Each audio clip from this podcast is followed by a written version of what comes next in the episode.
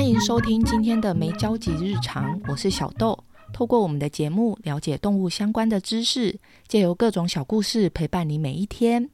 那现在录音的当下是二零二三年的六月，到目前为止，乌俄战争还在持续，俄罗斯这样子没完没了。那除了让乌克兰人民民不聊生之外，乌克兰的宠物们现在状况又是如何呢？那在战火刚开始的时候，我们看到许多人逃难都带着自己的宠物们一起依偎在庇护所里面。我们知道，宠物出境是需要先办理证明的，例如疫苗啦、狂犬病的施打记录，还有必须植入晶片。因为这场战火来得很快，事主当下根本没有办法完成这些检疫的相关文件跟程序，所以也没办法说走就走。那后来战火持续了一段时间，欧盟跟英国呢发现了这种因为战火匆忙离开无法提供相对应资料的状况，所以各国就开始提出相关应应的措施，减少乌克兰公民携带伴侣动物抵达欧盟的文书作业，也允许乌克兰难民与他们的动物伙伴们一起旅行。那各个国家都有提出各个不同的规定。那这些能被带走的宠物们是相对幸运的。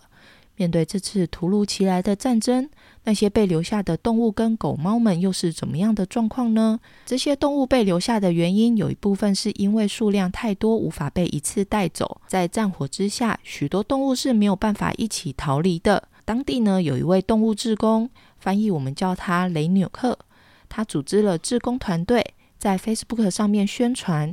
雷纽克说：“只要你没有能力带着宠物逃走的人，请替你自己的宠物留下十天的食物及水，并留下你的地址、电话跟你离家的时间。填写完这些表单，雷纽克的团队他们就会派人去救援了。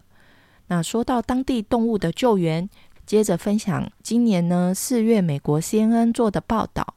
那报道里面有提到两名乌克兰兽医夫妇。”留在战区里面照顾被遗弃的宠物们，他们在开战之际就向饲主们喊话：“如果你有宠物，请不要把它们抛在脑后，写信给我们，我们会收留并且竭尽全力的照顾它们。”这两位兽医的名字呢，翻译我们叫做瓦伦蒂娜跟列昂尼德斯托亚诺夫。那在战争爆发之前呢，他们是专门救治野生动物的医生。野生动物呢，就像是猴子、蛇、猫头鹰之类的，那还有其他一些生物哦。那在俄罗斯入侵之后呢，引发了大量的难民潮，其中许多人呢都有养宠物，那这些事主呢都不得不离开他们的宠物哦。事主们原本以为离开个几天就能够再回到他们的宠物身边，然而事与愿违，战争一直持续不停。那刚刚提到的那两位兽医呢，很快就知道说有许多宠物面临了这种状况，被困在家里面，所以呢，他们就决定展开行动，跟当地的警方一起合作，一起进入这些家庭救援这些动物们。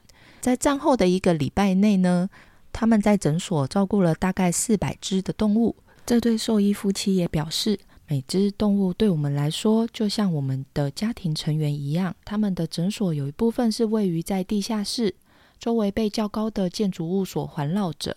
也因为如此，这样的条件在一定程度上能抵御俄罗斯的袭击，相较就会稍微比较安全。然而，他们还是有其他的问题要面对哦。因为电厂被攻击，首先就是要面临的是电力不足的问题。因为爬虫动物是需要靠灯具来保持温暖的，那他们迫切需要寻找发电机来提供电力。除了照顾诊所里的动物，兽医夫妻呢还购买了大量的狗粮跟猫粮，分发给当地的收容所。他们还经常开车前往前线地区，帮助那些需要帮助的动物们。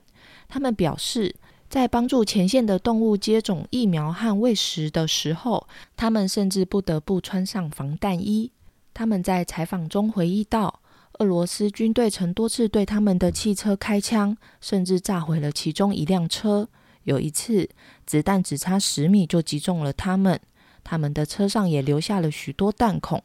不过，尽管充满了危险跟挑战，他们表示他们并不打算停下来。瓦伦蒂娜说：“我们只是坚持并继续做我们该做的事，因为我们知道这些都对动物跟我们周围的生命有多么的重要。他们也非常感谢在社交媒体上获得了许多支持。他们称这些支持者为 Van Crew Family，也就是兽医队员家族。他们表示，正是这些支持者的鼓励，让他们能够继续前进。那瓦伦蒂娜表示，如果没有这些人，我们现在在乌克兰所做的一切都是不可能发生的。所以我想要对每个帮助过我们的人说一句谢谢。尽管面临着许多艰难跟挑战，这对夫妻仍然坚持着继续帮助那些无助的动物们。在这个报道中，我们从他们的善举看到了人性的光辉、无私的伟大。借由今天的新闻分享，让我们向这对兽医夫妇一起致敬吧。今天的新闻呢，就分享到这里。大家有任何想知道的宠物相关议题，欢迎留言给我们。如果在 Apple Podcast，请划五颗星，留言给我们鼓励，并分享给有兴趣的毛爸毛妈们。也可以在我们的粉砖留下你想要知道的相关知识。我们期待下次见喽，拜拜。